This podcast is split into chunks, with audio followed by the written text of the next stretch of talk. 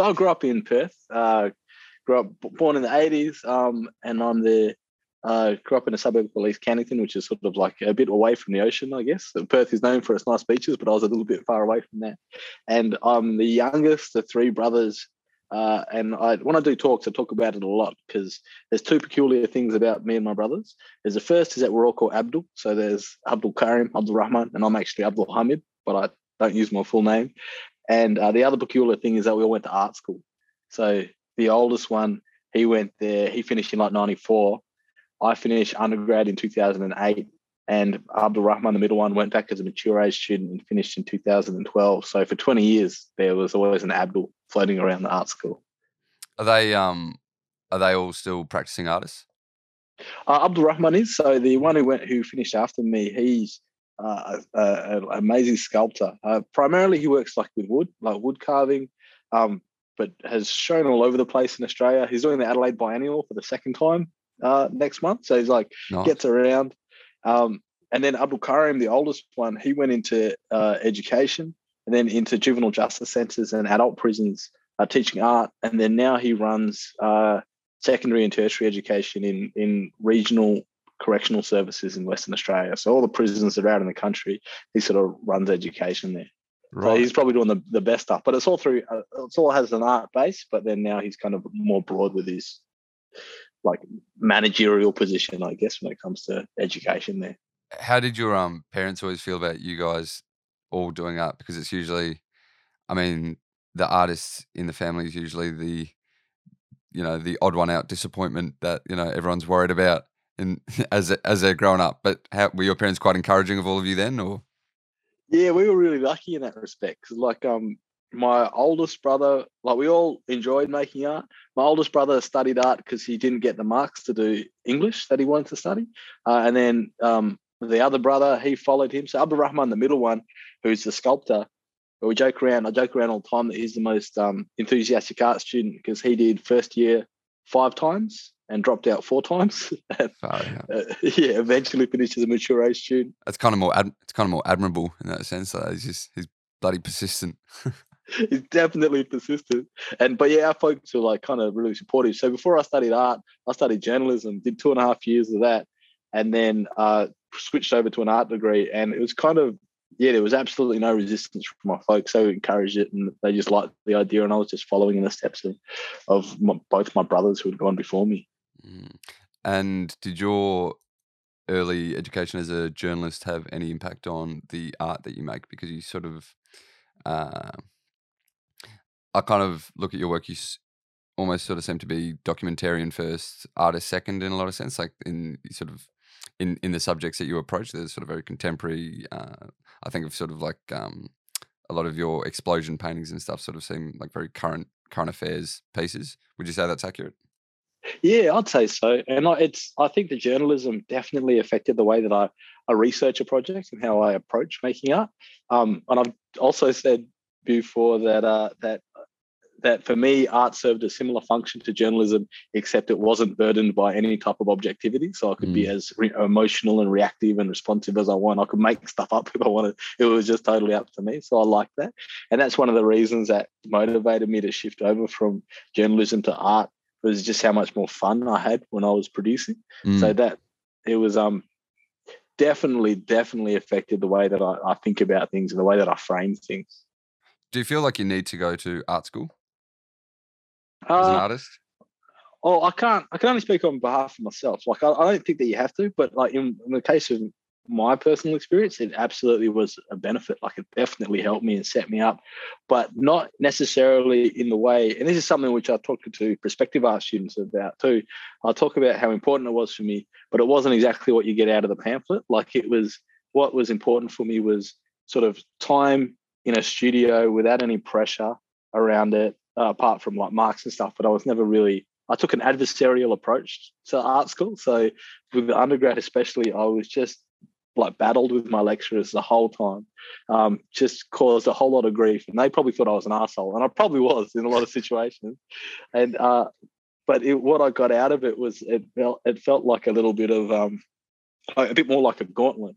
Um, and it was stress testing ideas, and some ideas fell off, and some ideas like continued, but it was a good opportunity to do that in a space that was kind of siloed away from the real world. And I also got to meet a whole like my generation of artists in Perth who were all interested in the same things in the years above me and the years below me. And we sort of all came up together. So like a guy, David Collins, uh, who I was in the same year with, we were like best mates, we were real good mates. And he's taken like his a photographer and he's always been with me. He's taken the photo, like all my photographs. He's been the one behind the camera as I've been directing it. Like, and it's those type of relationships and friendships that sort of you lean on each other and you're there to be lent on and sort of it's so much easier to do things together have group shows and that sort of thing and sort of share information and materials and opportunities and uh, that's how I got my start. So I, I met a whole bunch of people that haven't gone to art school, and I think that's the hardest part for them. Like just sort of meeting people and getting involved in it. Uh, and you're forced to meet people in art school, and you're forced to have these conversations. So like, yeah, like it's your very early networks and friendships. Like they'll they'll start there. Mm. Um, so I think it's really important, but I know plenty of people that haven't done it too. Yeah, I um my experience was exactly the same actually. Like with all the respect in the world to my lecturers and teachers and stuff, I can't I couldn't tell you sort of what to this day I learned from art school. But at but at the same but at the same time it was yeah, a trial by fire in terms of um getting to deadlines, definitely like my productivity increased. Um also just a sort of concentration of criticism, like on the group. Like, would you have group crits and stuff? Yeah, yeah, definitely. I've got I've got a video of my third year crit, and it's the most embarrassing thing that I, Why? I was. Yeah. Oh, I just argued with him the whole time. I was so defensive, mm. and I just had my paintings from the semester. And admittedly, like one of the lecturers there was was I think a bit of a prick, and the other one was really nice. But it was it was just from the beginning. It's like, and they just having a go at how defensive I am, and I'm just yeah, it's just it's kind of like sparring, and nothing really good came out of it, but it's good to look back on. Mm. Um, it's um, I've certainly re- relaxed a bit since then. But but did you had similar experiences like that? Yeah, definitely. Um, yeah, the the group crits, I just I don't know whether it's um, like I feel I've sort of had a bit more of a recent breakthrough in my own art just by I mean, it sounds kind of you know soppy and pretentious, but like I don't, I feel like I don't really need validation anymore for a lot of the work I make. Um, and I don't know whether the group crit sort of pushed me towards that or was the opposite of that. Do you know what I mean? Because you're sort of forced into a situation where you're trying to please all these different people. Uh, and I always found I had that always be because you'd have like 20 people in a group group crit class and they've all got these you know, varied opinions on what art's about. Um, and so they're giving you all these varied opinions and one person saying, you know, why don't you do a uh, a performance piece version of this painting that you've done. Like, oh yeah, that's interesting. And then by the end, like you know, one hour later into the crit, someone's you know telling you that you've got to do a, a sculpture and a video piece of it, and I just found it very very confusing. But yeah, whether that pushed me towards not giving a shit about what people thought or the opposite, I'm not sure. But it was interesting. It was definitely very interesting. Oh, totally. I got a couple of things to say on that. Like one, in that, like the whole idea of too many cooks like mm. spoiling the brew. Like it's just like taking advice from everyone. Worst example of that. Yeah, exactly. Yeah. And and, yeah.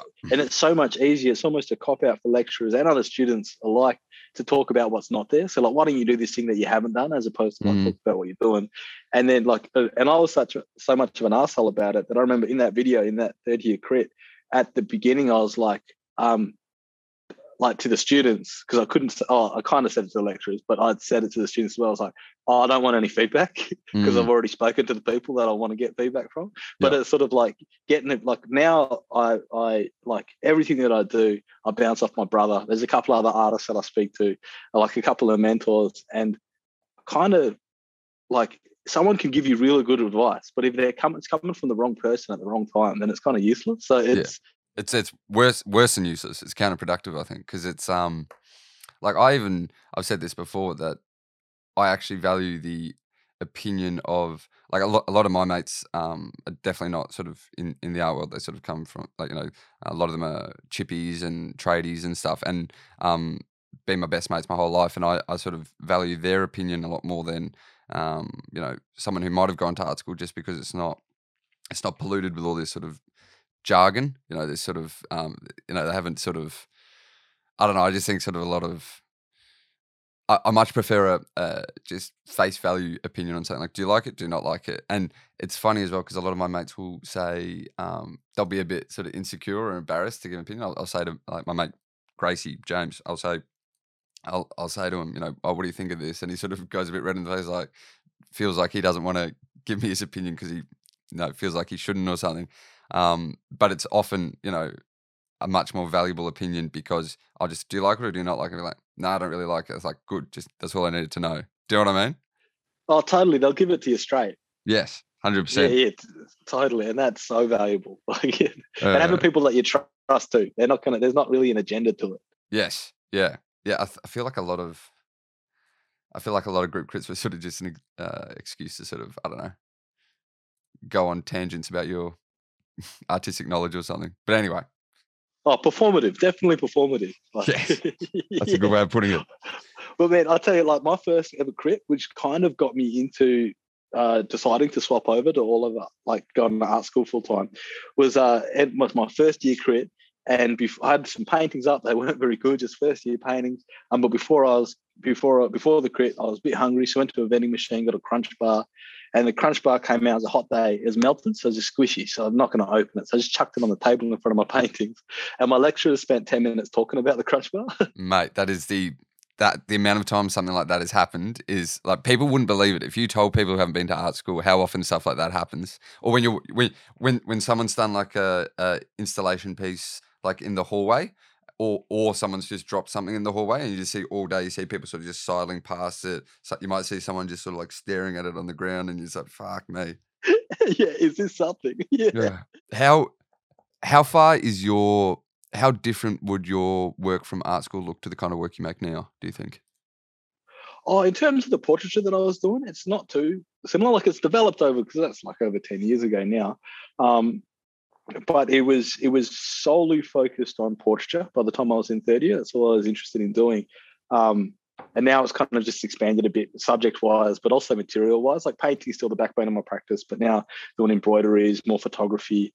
Uh, like the Adelaide Biennial, I had a sculpture, like sort of sort of working around in in different spaces.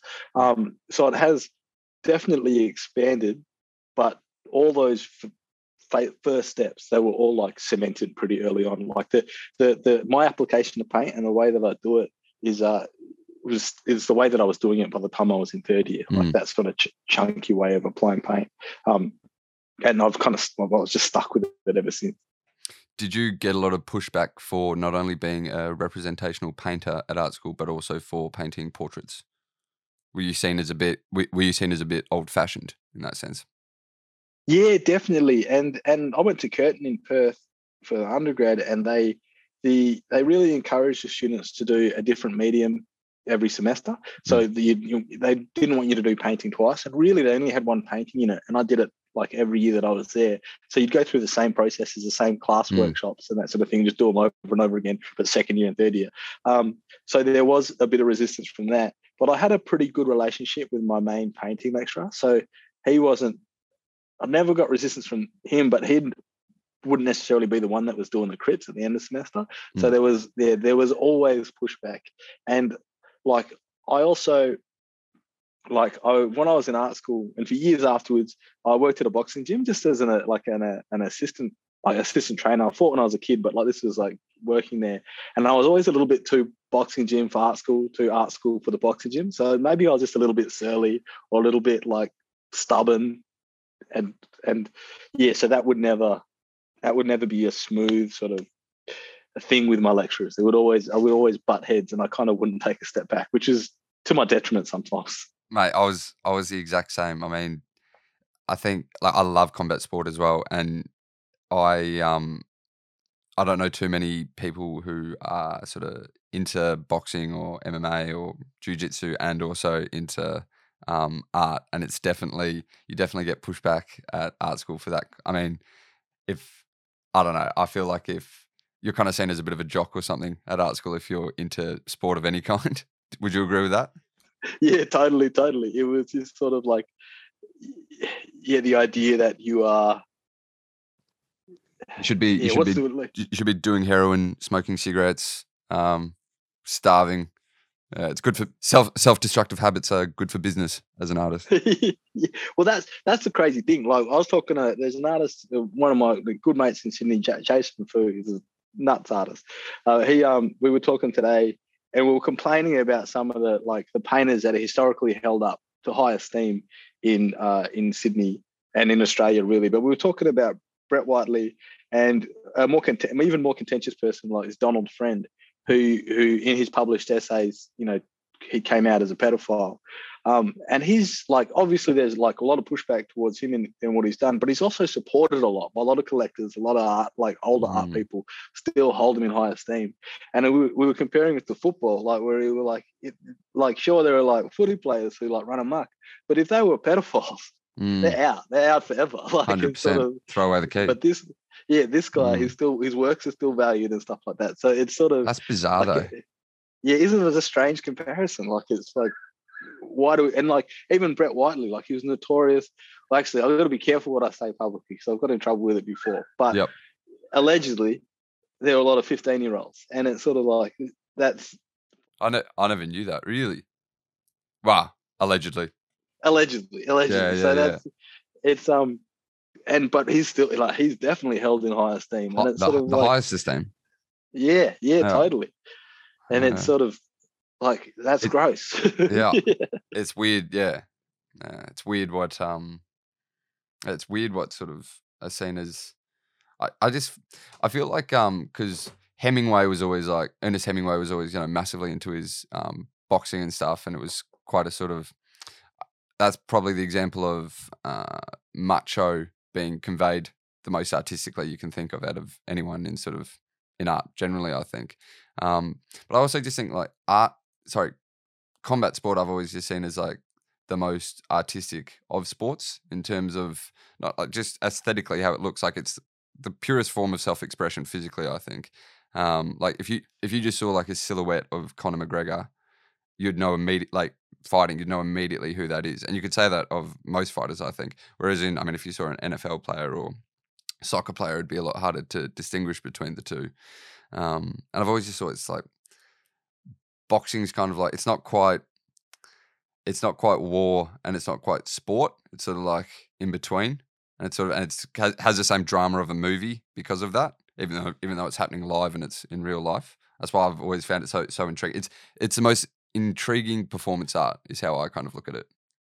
Oh, absolutely. And there's that mm. saying where you can play sport, but you can't play boxing. It's still yes. you're still fighting. And saying would be saying with MMA now, like you can't just play at MMA. You be competing. You're you're fighting. Mm. do you follow do do you follow boxing uh, uh, quite a lot?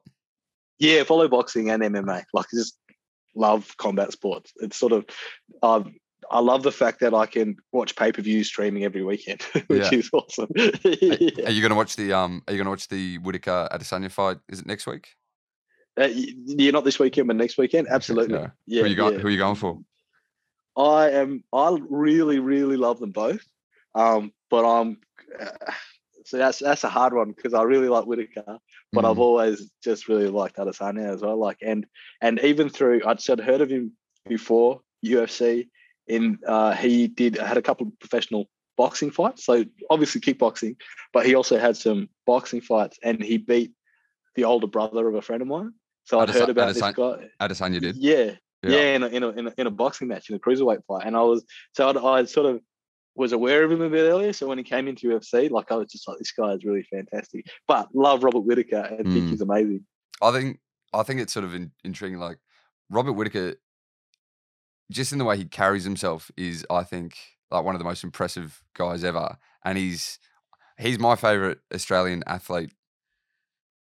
Probably like you know the last twenty years, pretty much, and it's it's it's it's amazing how I mean, MMA does have a big community in Australia, but I guess in public media, it's not really celebrated very much. And the fact that we've got Volkanovski as a featherweight champ, and you know, he's like he's never invited onto the project or whatever, you know, to be interviewed or something. And uh, same same with Robert same with Robert Whittaker. It's it's interesting how Australia, uh, at least culturally, sort of pushes back a bit against it.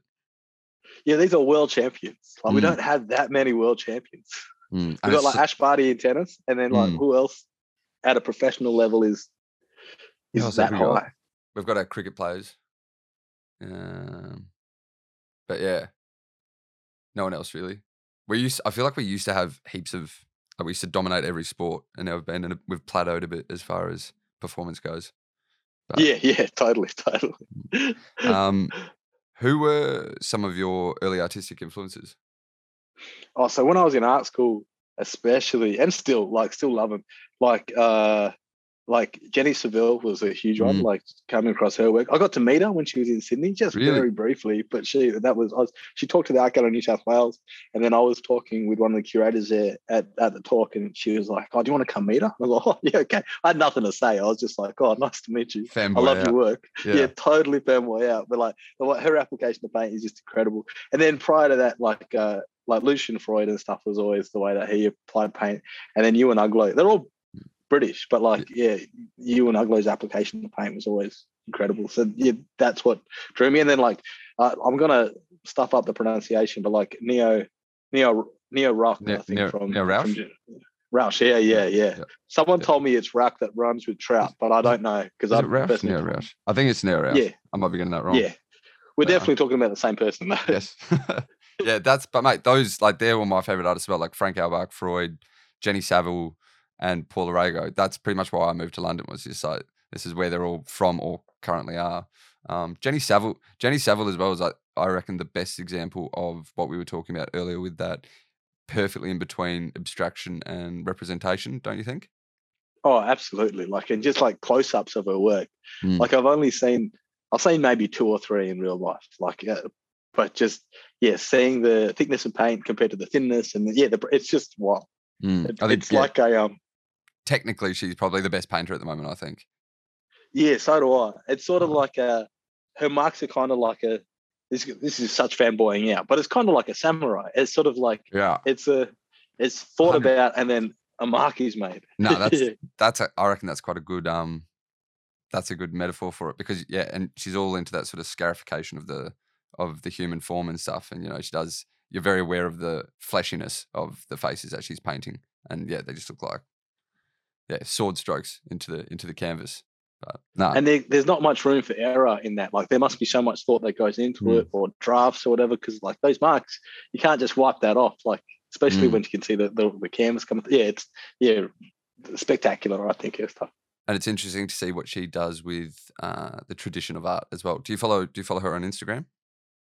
Yeah, I do, I do. But what do you mean? Have you well, have you seen those? Um, she's sort of she's been working on those sort of Madonna and Child reworkings in uh in Florence lately, and she's sort of I, I love the way she's she's almost like it's like a second Renaissance. She's sort of re- reviving a lot of the um, ideas and sort of styles of figuration from the Renaissance, and it's quite interesting to see. I even heard um I was watching uh, this video on Gagosian's YouTube channel the other day, and uh, someone I can't remember who it was, but the person who was doing the walkthrough was looking at some of Jenny Saville's work and was saying how it's almost the equivalent of do you know Michelangelo's um, prisoner sculptures? Have you seen those before? no, They're like no, they're- I haven't. they they look half completed, so it's like a um, it's a imagine like a half completed sculpture, so it looks like the the nude figure is sort of writhing, trying to get out of the stone, and it's sort of um, Oh, you, you'd recognize them for sure if if you saw yeah, them. yeah. No, I do. Yeah, yeah, yeah. Uh, definitely. Now saying it, absolutely. But yeah, and so like in that sense, she's sort of reworking those ideas as well. But um, yeah, one of the goats for sure. Um, why do you think you like painting portraits? What why do you warm to it? Uh, in the same way that I approached journalism, in the fact that I was looking at problems, really. Like, you know, I guess all art is problem solving, but I was looking at sort of local and global political issues, and I figure all these issues, all this politics, all the all the all the world's problems essentially are people problems. So that was my focus and the way to communicate that. It's it's sort of these days I haven't done many portraits aside from like for the competitions in in Australia, which is uh, interesting when I'm talking to friends from London who are artists who are spinning out about the money that's involved in portrait prizes in Australia and how Mm. much of it it is. How the biggest like art show in Australia is a portrait prize. And it's 100 grand or 150 grand for Moran. Is that only unique to Australia? Like, are there do a lot of other countries not really have heaps of prizes? Like even the Turner Prize is, I, I, I could get this wrong because it might have been updated, but last time I saw the Turner Prize in 2014 or 15 or something like that, and it was like 40k or 30k pounds, like thirty thousand pounds. But still, it's the most prestigious prize in the world, pretty much. Yeah, totally. And Alright. you get more for the Moran in, in Australia, which is That's bizarre to me. it's almost like a reflection of the competitive sporting culture in Australia, sort of fu- fused with art. Uh, Definitely, and the the fact that the only uh, art prize, the only art thing in the that's going to be on the front page of the paper every year is going to be the Archibald and, and the winner. mm. So it's sort of it's an interesting focus. Are you putting in a piece this year for the Archibald? Every year I say that I, I'm done with it, but I'll Mm. probably put one in. I just haven't started. Yeah. I um. Are you gonna Are you gonna do one this year? Well, I did. Um, it's really frustrating actually because I did a portrait of um uh Brendan Murphy, who's this um lawyer who was involved in the Nicola Gobbo case from two years ago, three years ago. Um, and I was really happy. I mean, I hadn't even considered putting it into the Archibald, and I haven't entered the Archibald for quite a few years. But I was just, I was happy enough with it. That I was like, oh, we may as well put that in. And um, but then I was looking at the terms and conditions the other day, and it says you have to have lived in Australia between for the for the whole year, like from first of April 2021 to first of April 2022. So the irony of the irony of not being able to leave the country for two bloody years and then being punished for it wasn't wasn't lost on me. Um, yeah. Or maybe the, what about the Moran or something? Do they have the same rules? Like, because that's peculiar. Because I know that you, yeah, that is interesting. I'll double check it with the Moran. Um, but yeah, yeah, it was frustrating. Another example of rules for rules sake in Australia, I thought, but I was just yeah, that was a pain in the ass. yeah. Do you feel um do you feel portraiture and figurative painting generally is enjoying a bit of a resurgence just in the whole art world at the moment? Oh, definitely. Like I was, um, I had a show at the Armory Show in New York. Actually, that was I keep saying last year, 2020. COVID's been a hell of a thing. But like the works that were there and at Art Basel, uh, there's it's just figurative stuff everywhere, and it's figurative painting. Like so much stuff coming out of LA, so much stuff coming out of the UK, and it's it's it's like people are even giving shit to it, calling it like zombie figurativism. Like they like they had Mm. zombie formalism a little while ago. But it's sort of but there's yes, and it's it's it's the stuff that I find most exciting. Like Mm. so I'm really I'm really pumped for that. Like Jenna Gribbon and stuff. There's heaps. There's just like heaps of stuff coming out. And what they're doing is so interesting. And I hope that it keeps kicking for a while. I think and we were talking about it earlier, It sort of it was seen as being it wasn't really given its due for a large portion of the 20th century. It was kind of seen as old fashioned and now people are kind of starting to think, nah, there's actually there's a reason why it's probably the most most has been the most respected art form in the last sort of 500 years. So, um, yeah, that's good to see. Very good to see. Um, you're painting for the Sulman Prize in 2018, Everything Ever All at Once. What was that piece about? So that's the explosion with the white cartoony figure. Mm, Over with the top. Mm, Yeah, so it's a, it's a, it's a painting that um part of a series of paintings where I had the all the explosions were missile tests.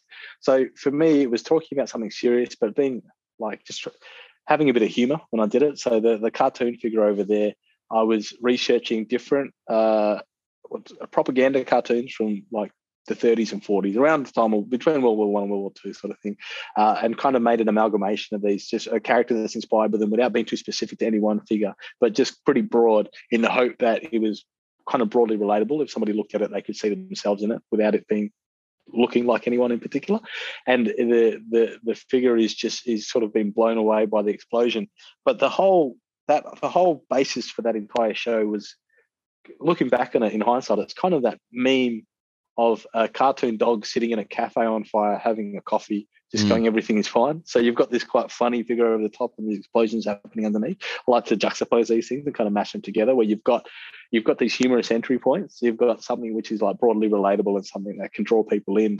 And then as they unpack it a little bit, and that might just be in the artist statement, some of the other stuff happens. And that actually started with uh, in the studio painting just a missile test with the in with the intention of painting them like someone would paint a bouquet of flowers, just like a beautifully done explosion. And that was the starting point. And there was a friend who came into the studio who was like, "Oh, that looks like a brain." And the, so the first thing I did was draw a cartoon face over it as if it was somebody's brain exploding, and then that kind of just expanded into a whole series of explosions interacting or not interacting with this weird little cartoon person, And I but painted big. yeah, yeah, yeah, they're huge.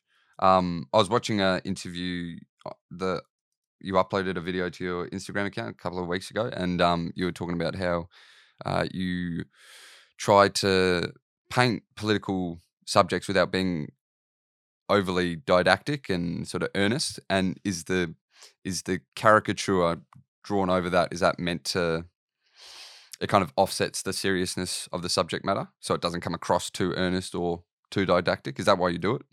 Yeah, like I don't want to hit anyone over the head with a political position. I don't want to, because otherwise it is like, otherwise it is propaganda for me. Like if it's just me telling someone how it is, because I don't really know how it is, oh, but I'll, I can I can offer an opinion or offer a, a situation or a challenge. So I like to think of the work as offerings um, for people to engage with their own politics and just to see where they fit in relation to that sort of thing, and maybe offer a different perspective or something like that, without trying to convert anyone because it's not really what I'm trying to do. I'm trying to be a little bit persuasive, but not like like you're with me or against me sort of thing. Because I Mm. find that is really uh, you don't get good outcomes like Very that. I think, and It's very divisive. I I feel the same way. Like I I mean I sort of nerd out on politics quite a lot actually. If you ask any of my friends, but um, I sort of hesitate to make political statements because I think it's healthy to be suspicious of your own opinions and sort of you know understand that you're not even aware of your own biases at the time.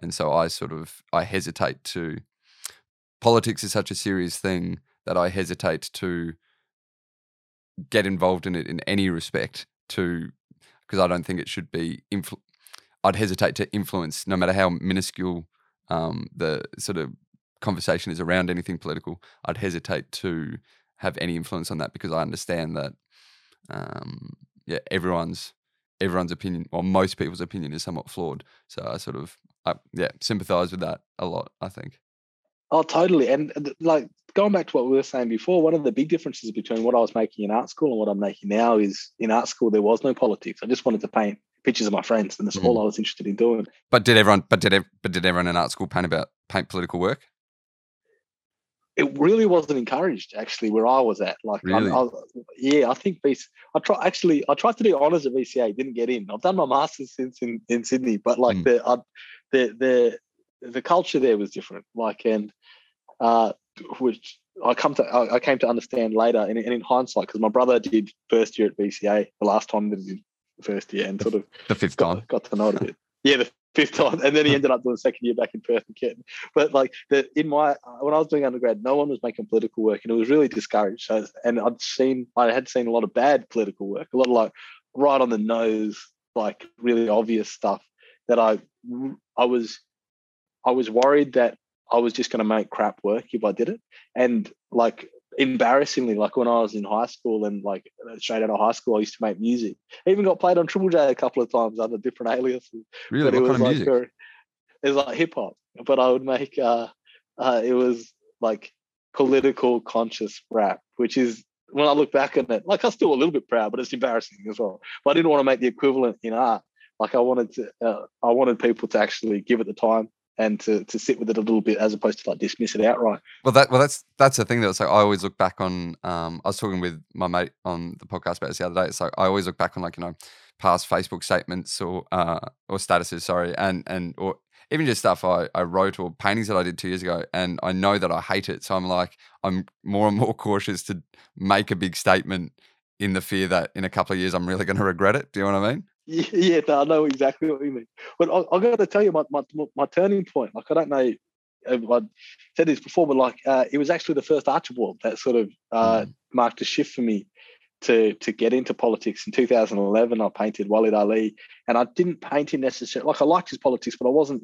It wasn't. That's what. That wasn't what drew me to him. It was he'd written a book called People Like Us, and he wasn't on TV yet. Uh, so I'd read his book. Actually, my dad had given me a copy of his book when I was living in Melbourne, and just really liked it. Uh, so sought him out as an author, um, and painted him for the Archibald. It got in, and then that was a you know, huge for me. That was the only thing that had gone for me at the time. And uh, but as soon as the work got published, like in the Sydney Morning Herald and in the like on the website, I just got a spade of hate mail. And I, I've told this story a bunch of times, so it'll sound like I'm just like a soundbite because say it. No, say it again though. but it's uh it's a so it was got all this nasty stuff. And I had no public profile. It's quite difficult to get my contact details and get my email address or whatever. People had to jump through some loops to get it. So that was a little bit shocking. Uh, and the the content of the stuff that I was getting uh, was nothing to do with the quality of the painting. Like that, that wasn't what was being discussed. It was just a combination of my name, uh, and they had no other. They didn't know anything else about me because they got nothing else online, uh, and Waleed Aly and what they knew of his politics, and people found that a really threatening thing. And it was all essentially the, all the lines of we don't like want your type of stuff in the gallery, regardless of the fact that it was like just a pretty, it was very standard portrait. Um, but also to go back to where you came from, and that was uh, that was really upset me at the time because I, I was aware of the politics, interested in it, but never really engaged with it and wasn't interested in engaging with it necessarily directly.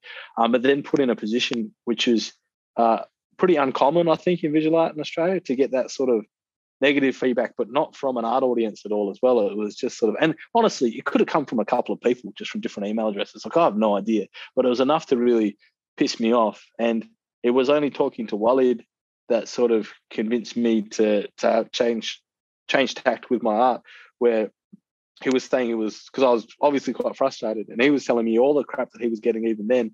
It's pointless to get angry.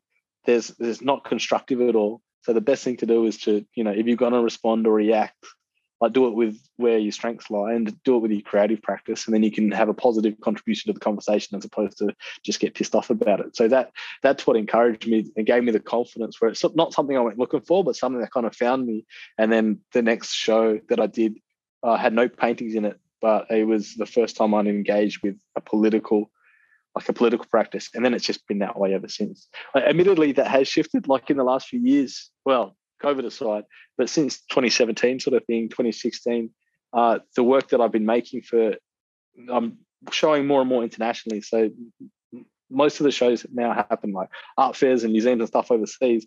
And I haven't been able to use the same Australian specific signifiers. So the work has had to be a lot more broad. Like in the, in the work in the Sulman Prize, like there's nothing specifically Australian about that. It's still about politics, but it's also a little doesn't need to be. Like mm. people can come into it with their own thing. And it's a kind of I've found the broader stuff has worked for me internationally as opposed to talking about something specific that's happened to in Australia or a, a personal experience that I've had.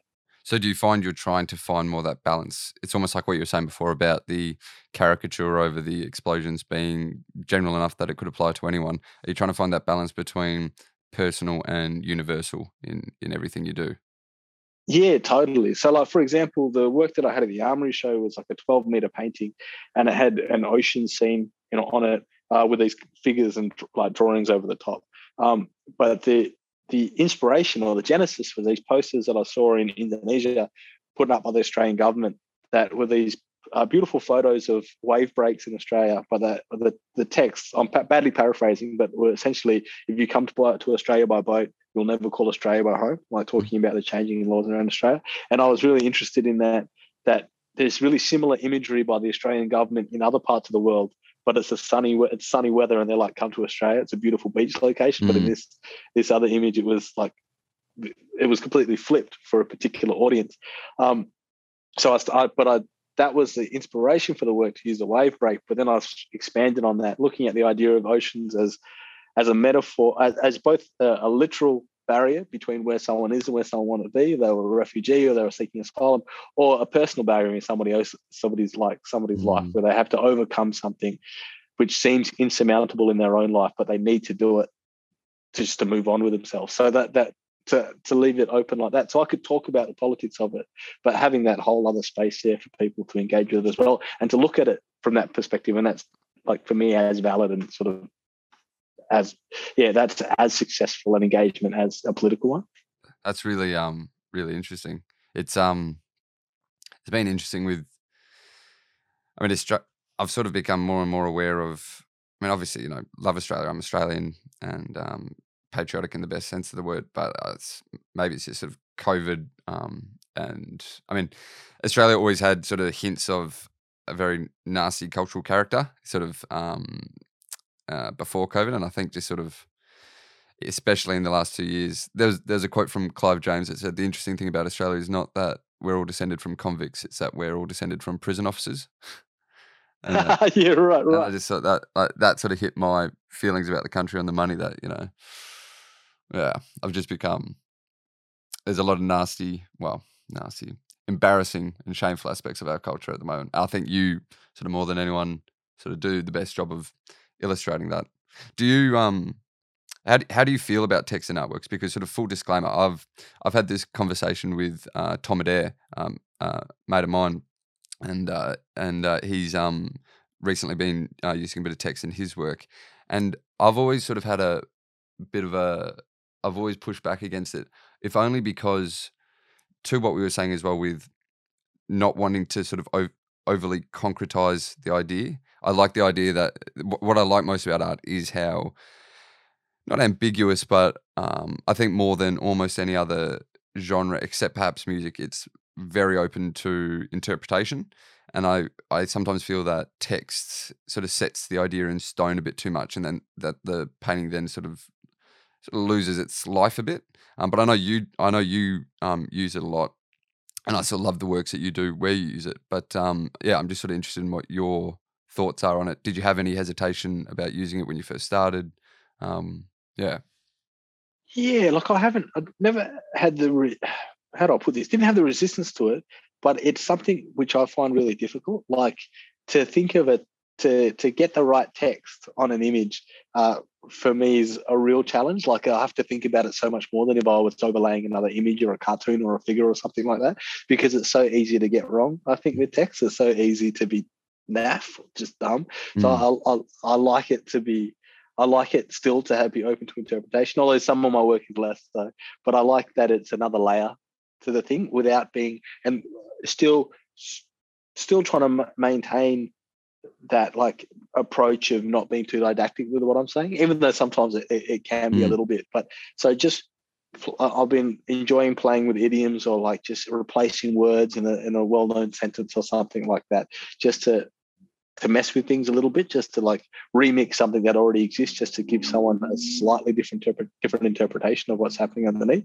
Um, but what actually got me into the text was there. I took a certain amount of joy. Uh, how do I put this? Uh, have you seen that movie, The Other Guys, with Mark Wahlberg and Will, Will Uh, Ferrell? no, don't think so. I've heard of it. I've seen the nice guys, Russell Crowe and Ryan Gosling, but nah, not the other guys. Oh, there's well, there's a scene in there where where Mark Wahlberg uh, knows ballet, and he learnt ballet to give shit to the guy that lived up the street from him when he was a kid who knew ballet. So just I think I've, so I've- I think I've seen it actually on a on a meme or something. This that scene Yeah. specifically. yeah, where he's like jumping up and doing his thing with his feet. And there's Mm. something I enjoy about that where I could do a big landscape and I want to paint it as good as other landscape painters, but at the same time I want to go.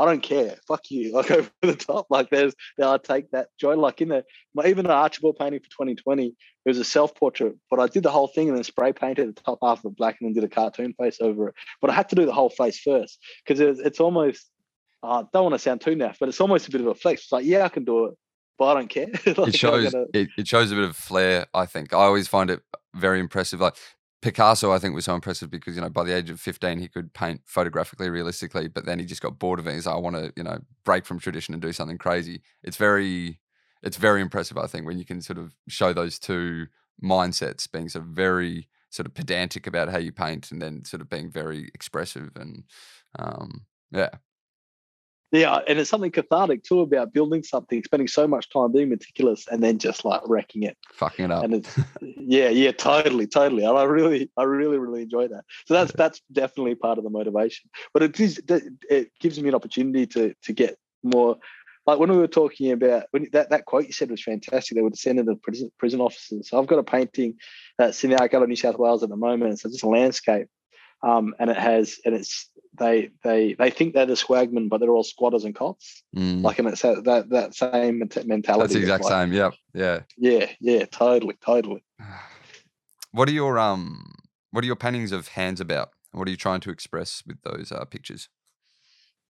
There's a very similar motivation to the explosion, but uh, and uh, there's a couple of different through lines in my work. But one of the main ones is looking at the tension between a person's lived experience uh, and the perception of that lived experience. So, and to, to tie it back to my own experience, uh, in terms of the Archibald, people, one of the things that I kind of came to terms with the way that people were sending me nasty stuff is they weren't really talking about me.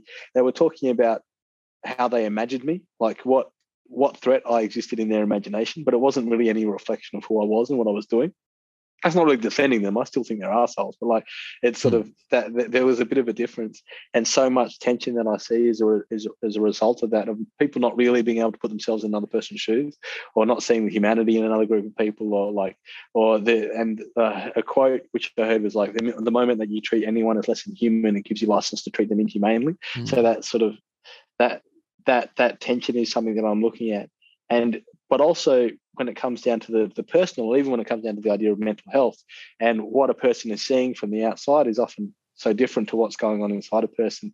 So these these paintings were painted at the beginning of COVID, and that not really that related, I guess, to the COVID situation, but they were just sort of these miserable hands, uh, but with these smiley faces over the top, just this sort of like this limp kind of dead hand, not dead, they were all my hand, but like, and then you've got this thing. Like conf- confessions of an artist when you have to when you have to say that you're the model in all the all the pictures. I get that all the time.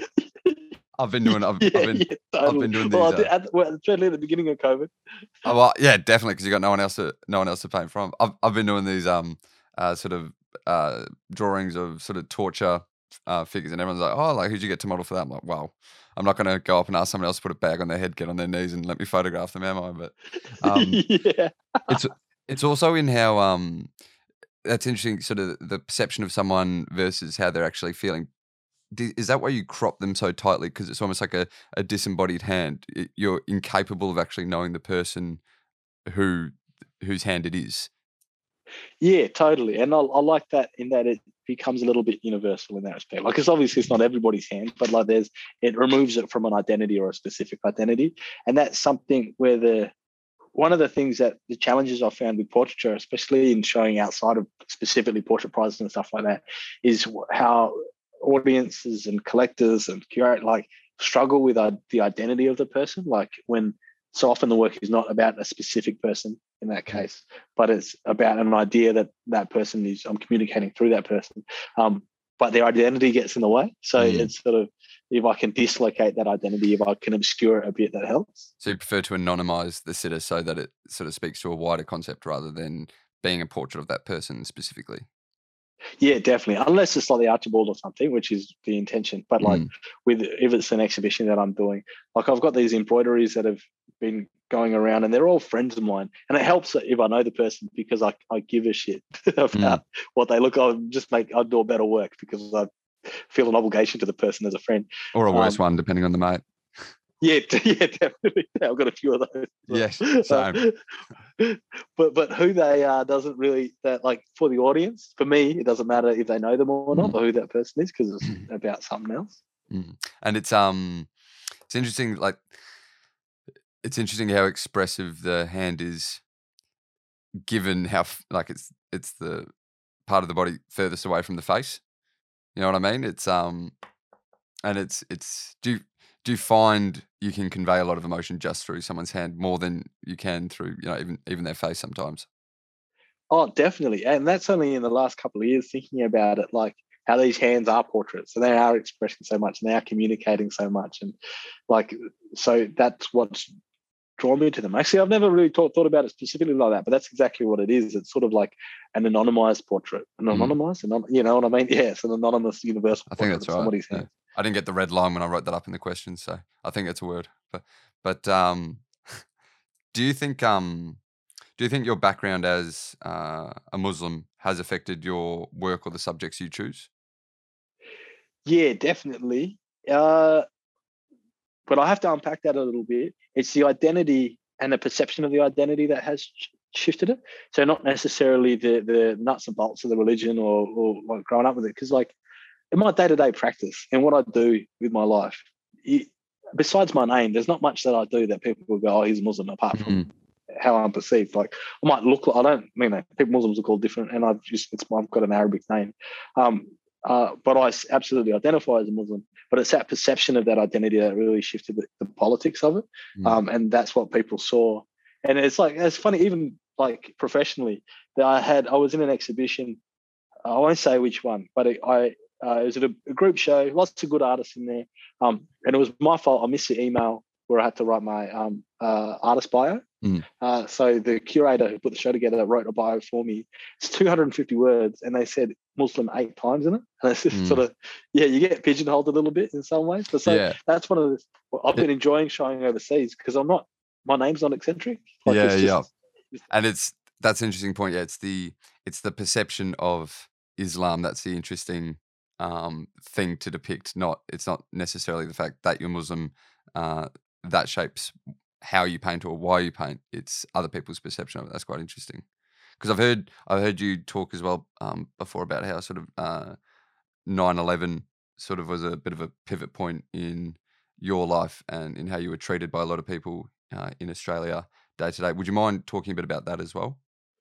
Yeah, no worries. It was a that was a big shift for me. Like, and I, like, so my father's a white Australian, so we're convict stock on that side. We're directly Mm. descendant, father to father to father to a guy who came from London in 1815 Mhm. after stealing two stamps and a watch chain. So, like, I'm I'm proud of that family history. Wow. And on my on my mum's side is Malaysian, but my dad converted to Islam, so Mm. Muslim parents, um, and uh, like copped a little bit of racism. Like my family and my mother especially, she's like a little brown lady wearing a scarf. Like, and that was a pretty common experience.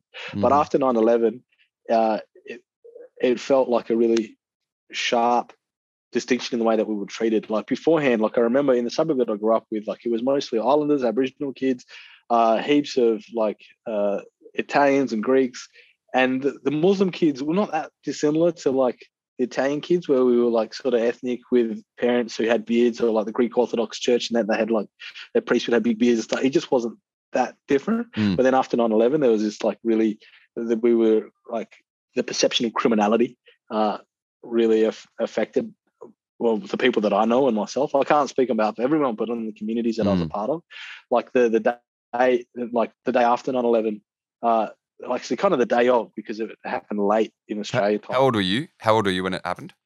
I was 14 or 15. I can't remember. I think I was 15 maybe, but like right, it was so you can remember it. You can remember it vividly then, because I was only five, I think, or six, so I can't really, I can't really remember. Be right. Mm. Yeah, man. I remember I was there sitting with my brothers playing Gran Turismo, and my sister called us, and we flicked over and watched it all happen live. But then that that next day, because that was at night or late, early in the morning or late at night, and then the next day, my mother was going into the city, and she's wearing a scarf, and she like got attacked by a group of men who tore her scarf off, and like it was just like the violence was im- immediate. Even and it, it's so that's a serious situation. But on a funny side, like the first place that was uh, uh, vandalized was a Sikh temple near me because people didn't know the difference. yeah, So they spray painted a Sikh temple up and that's threw a pig's that's head at it. such a, that's such an uh, appropriate representation of ignorance.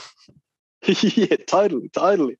And people were copying it like it was just like, and then the mosque that was near me that got vandalized, like every, and it was just, it was palpable. Um, Were you were you were you aware as you were watching it happen? You're like, oh shit, this is going to, you know, cause cause us a lot of grief. Or did, did you honestly, no, you know? didn't think it didn't have, think it had anything to do with us. I was Mm. like, oh, that's some terrible people on the other side of the planet Mm. involved in a conflict that I was so far away from. And then, uh, like from the next day, it was just like you open the paper, like there's people that look like you and names like you, the bad guys. I had I have had people like friends of mine like arrested on suspicion of like terrorism stuff who were not was not the case and uh, like you know charges in the stick and that sort of stuff so Mm. the idea of surveillance like uh even like we had like federal police or I don't know, maybe I can't remember if it was federal police or ASIO or someone, but there was like a, a federal body come to our house to speak to my dad because he'd been to Afghanistan in the 1960s when he was a hippie. But like it was just that was the, yeah. So you you felt like you were being watched, and and you were being watched. Like some of the people were being watched, and it was just uh, you felt all of a sudden felt very unwelcome in public spaces. So that was, and I could see it affect my friends really poorly in the suburb that I was grew up in. Like the Muslim kids, a whole bunch of us were half like like halfies. Like we were like our dads were white converts and our, our mothers were from Pakistan or Malaysia or Indonesia or wherever. And so we had like non-Muslim family and Muslim family was just a bit of a combination. Mm. And what I found really fascinating was that my generation, all around that, who were going through our formative years around 15, were already sort of like brown and poor. So already kind of on the fringes a little bit. But you you either kind of went two ways where you got uh very pious in your religious beliefs and really, really conservative, or you aligned yourself with other marginalized, vilified group, which is usually criminal. So, like, mm. that's why you get situations in Sydney where you get two brothers, one who's gone to join ISIS, which is a terrible situation, and another one who's like a Comanchero, so like a, a like a blackie. So mm. it's sort of, and for me, I saw similar motivations in that respect. Not necessarily the piety that I was talking about, but like it was both in both situations. It was people retreating from society in a way because mm. it's not not feeling and and the flow on effect for that has just kept going. And the fact that like how many political parties that we had in the last election whose primary platform was to stop Muslim immigration or like yeah, like the it's it still has a lasting effect. So it, mm. yeah, it's it that was uh, a big challenge, and it just pissed me off. Like, I didn't understand when I was a kid, and it wasn't until I was really engaging with it as an adult that I could sort of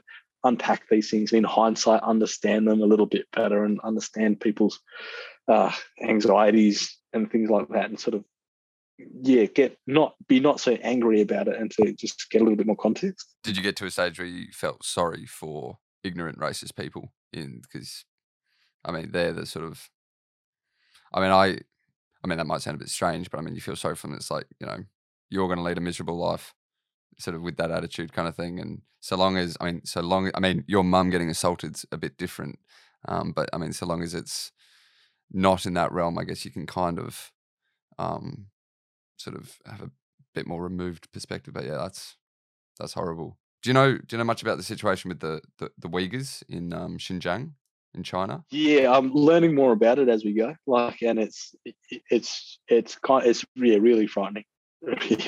yeah, that that's sort of like the most um. You kind of get the same sort of like cold apocalyptic feel you get when you sort of read about the Holocaust and stuff with that. It's like this. It's not about even oppression of these people. It's about wiping them out. And um, yeah, and I know because 9/11 was um, very much weaponized by China uh, in that situation to I mean, I've had I've had a historian on this podcast before who sort of said that um, you know China were sort of smiling with glee when 9/11 happened because you know they'd had conflicts with um uh, in uh, Xinjiang uh, or East Turkestan as it's actually called um, for you know decades, um, and they you know finally thought, ah, now the West is going to sympathise with us wanting to oppress our own people, and they've certainly done that with that. But, and that's what like it it frustrates me no end. Like in the Australians' involvement too, like in Iraq and Afghanistan, there's hundreds of thousands of civilian deaths, and like mm. we're you know that's on us as well. That's sort of and I and and, and never meant never mentioned and often called a conspiracy as well. The the the death that was like doesn't sound like a conspiracy to me.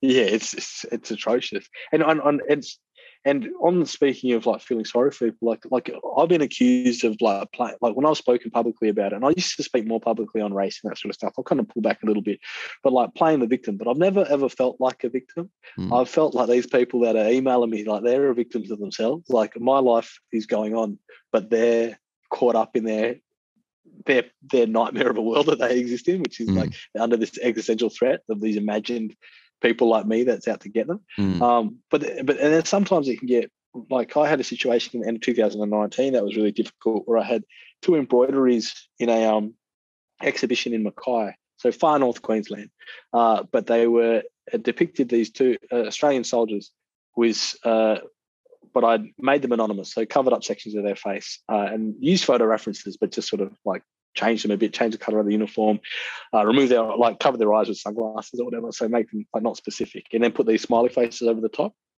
And it, was part of a larger series where I'd done the similar things with images of my friends, where it was again talking about that tension between perception and reality, like what we put out to the world and what we compared. But it was also like in my artist statement, I was critical about like engagement in war overseas and how we perceive it, like and how our soldiers are acting on behest of the government and our government is acting on behest of us.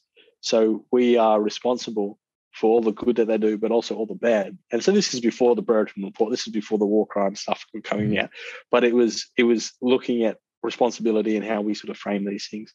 Um, but then uh, it the the work uh, was note was seen by a councillor who took it to his uh, federal member, who was politician George Christensen, uh, who's very much on the right end, right wing end of politics, and he uh, then went to Sky News and Channel Nine, or I don't know if he went to them directly or they just saw. I saw I saw this in the news. I remember, yeah.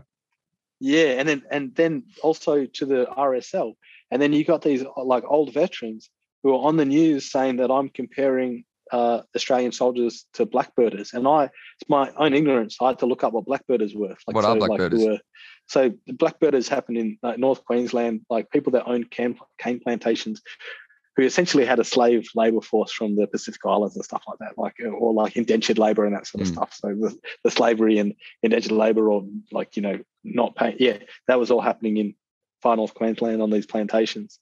Uh, but it was I had not like I don't know how they like they got to that because there was another artwork somewhere that was talking about blackbirders and like from an indigenous experience. But it was yeah, but it all got conflated, and then it was really frustrating to watch the news reports. But they were saying there's an artist called Abdul Abdullah that's criticizing veterans, mm. and then that's the story that went everywhere. And it, that was the first time that it kind of like I've had situations like that before where there's been you know people haven't got my work or there's been petitions to stop a show based on misinformation. But this mischaracterization of my intention just kind of like and don't get me wrong i like the idea of people looking at my work and bringing their own interpretation like i love that ordinarily but this got really really dangerous to the point where there was people coming in and making like violent threats to the old ladies who were volunteering at the front desk of the gallery and stuff like that. And they got to the point where the works were removed from the show by the they got taken down by the mayor. Um, and that doesn't happen that often in Australia unless it's a situation of legality, like where there's if there's a question of somebody's broken a law, then works are taken down. And re- like every time that that's happened, the work has been put back up because it's very rare that anyone's done anything illegal. But this work wasn't put back in that show. Uh, and it was taken down because people were offended, and they were offended because of a misinterpretation of the work. And and it was enti- I think it was entirely to do with my name because like if my name was Ben Quilty or my name was like mm. something else, I don't think people would have. I completely agree with issue. that. They they see more as oh, there's this Muslim man who's now criticizing our soldiers, and you know that sort of seeps into all the sort of racial undertones and yeah, mate. I I thought those works were great, um, and I uh, I thought you know more than anything, I I thought it's it was capturing. It wasn't saying anything critical of, about a specific person. It was. I thought it was just capturing the general craziness and sort of madness of war in general, and um, and the sort of. I felt very much. I was made to feel. I was thinking it's strange how sort of professional and uh, organized this madness is. You know, we, we have these soldiers who are, you know, paid for by a government that we vote for. They're given all this, you know, amazing, you know, uniform and weapons, and then this they go to this country and you know they're all psychologically broken from it. They're made to do terrible things.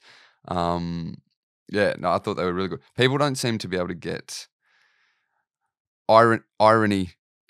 Doesn't it seems to be like a unknown concept to so many critics these days. I like when you see someone. Um, I remember seeing a lot of criticism for the movie American Sniper by Clint Eastwood, and I just thought, and you know, people were saying that was, um, you know, just too too nationalistic and stuff, and too sort of pro American. Perhaps it's because it was released, you know, at sort of the height of people seeing the flaws in the wars in Iraq and Afghanistan. But I always just saw that movie as a um, much much the same as your paintings, just a criticism of the horror of war. The whole the whole movie is sort of like a character study of what war does to a man, and um, yeah, and I well, guess people don't say nuance, yeah, yeah, or they don't, and they never they never take the charitable view first. They always like you know they always assume really nasty intent before they assume good intent.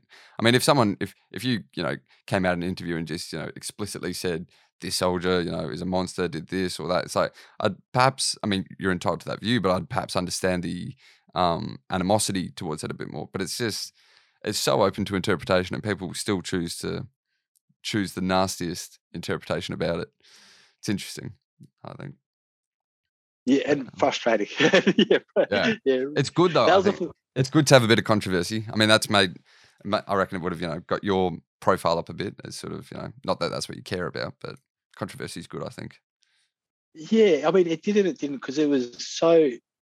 It was it was my profile was lifted in segments of Australian society that don't like me. so mm. I just became, uh, but I, I, I, like, I don't know how professionally positive it, it was, but it was, it was just one of those things that I had to, that was just going to happen. And it, and it does surprise me, like uh, when it does happen. So something similar happened in Perth, the Art Gallery WA, where I had a, a picture, which is a balaclava head. And there was uh, a photo in the paper of me standing in front of it. And then that caused like uh, threats made to the gallery again. There was uh, a petition to stop the show. A local politician spoke about it, letters to the editor. And it, it was just, a, it was a balaclava head, but it was a, like a painting collage. So one eye was Kanye West, one eye was uh, Beyonce, and the mouth was Madonna's mouth. And it was mm. sort of, for me, just like playing, it was kind of a fun painting. And it never occurred to me that this was going to piss people off. But people saw that and they saw my name, they saw the head, they said terrorist head, terrorist person, state galleries, uh, their tax dollars are going to support terrorism. We don't want this show. So it was like it's just kind of bizarre how it mm. happens sometimes. Some people, I feel people sometimes take art a bit too seriously. Would you agree with that? Yeah, but it's not in in, in the in the case of that. It's not people that are really interested in art generally in those in, in those situations. Like, yeah, like it, it wouldn't occur to someone necessarily that was art was their passion or something which they were really interested in. Mm they sort of pick and choose their outrage. Yeah, definitely, definitely. Uh, broad question: Why do you think art is important? I'll flip around on this because sometimes I don't think it's important at all. Like I just kind of like you know I don't want necessarily to advertise the fact, but like sometimes I feel like I'm just making expensive posters. But like it's it's, it's but I I I what I enjoy about it uh, is like I'd one of the things that I was taught early on is to be audience more than you are artist. So I just see as much work as possible. That's why I kind of like, as, as dirty as art fairs are, I, I love them because I get to see a thousand artworks of all different people introducing new practices and to be challenged by ideas or just to be like seduced by an idea or just to like see a brush mark that I really enjoy. Like there's, I, I find that uh, endlessly rewarding. But one of the things that I've found really positive, and I guess is a reflection of what could be perceived of as importance, is some of the reactions that I've gotten from high school age students. I do heaps of stuff in high schools. Like once a month, I go visit a school and do a workshop or demonstration, or just like talk to them about my practice and my experiences. And some of the, and now I'm on the curriculum in New South Wales, Western Australia, and, and, and Queensland.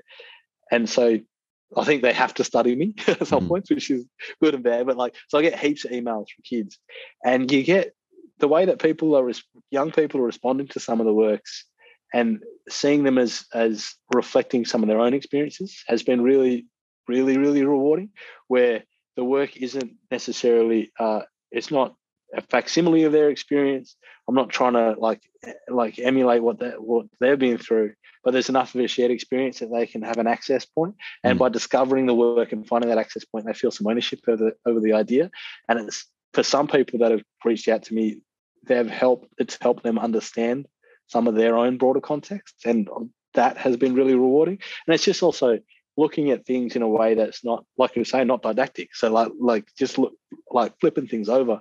Like i did um this is a few years ago now but i did some workshops at parkville juvenile justice centre in in melbourne and just talking to those got young guys in there that are you know institutionalized. They're all they're all at 16 17 but they've been in and out of the, these boys' homes for like this since were since were little, but just the opportunity to talk to them about unpacking an idea or not or seeing a symbol or seeing an image and not looking at the obvious thing, but just sitting with it and seeing what the person could mean by it and just just to engage with something a little bit deeper. So I think that is really, really important. And so art can platform and facilitate that way of thinking, which I really enjoy, just out of the box thinking. So I'm, I'm, sorry, that's kind of a bit of a rant. So it's a bit of no, mate. Rant, that's what that's what podcasts are, mate. Rants are good. Um, well, thanks for coming on the podcast, Abdul, and it's great to speak with you. I know we've gone back and forth heaps on uh, Instagram and stuff, but good to you know finally properly meet you and been a fan of your work for a while now. And um, as I said, it's had a big effect on my work, um, especially in uh, terms of my technique. So um, yeah, really appreciate it. Oh, thanks, man. Thanks so much for having, having me on. And I love your paintings, bro. They're, they're, they're sick. Cheers. I appreciate it. Appreciate it.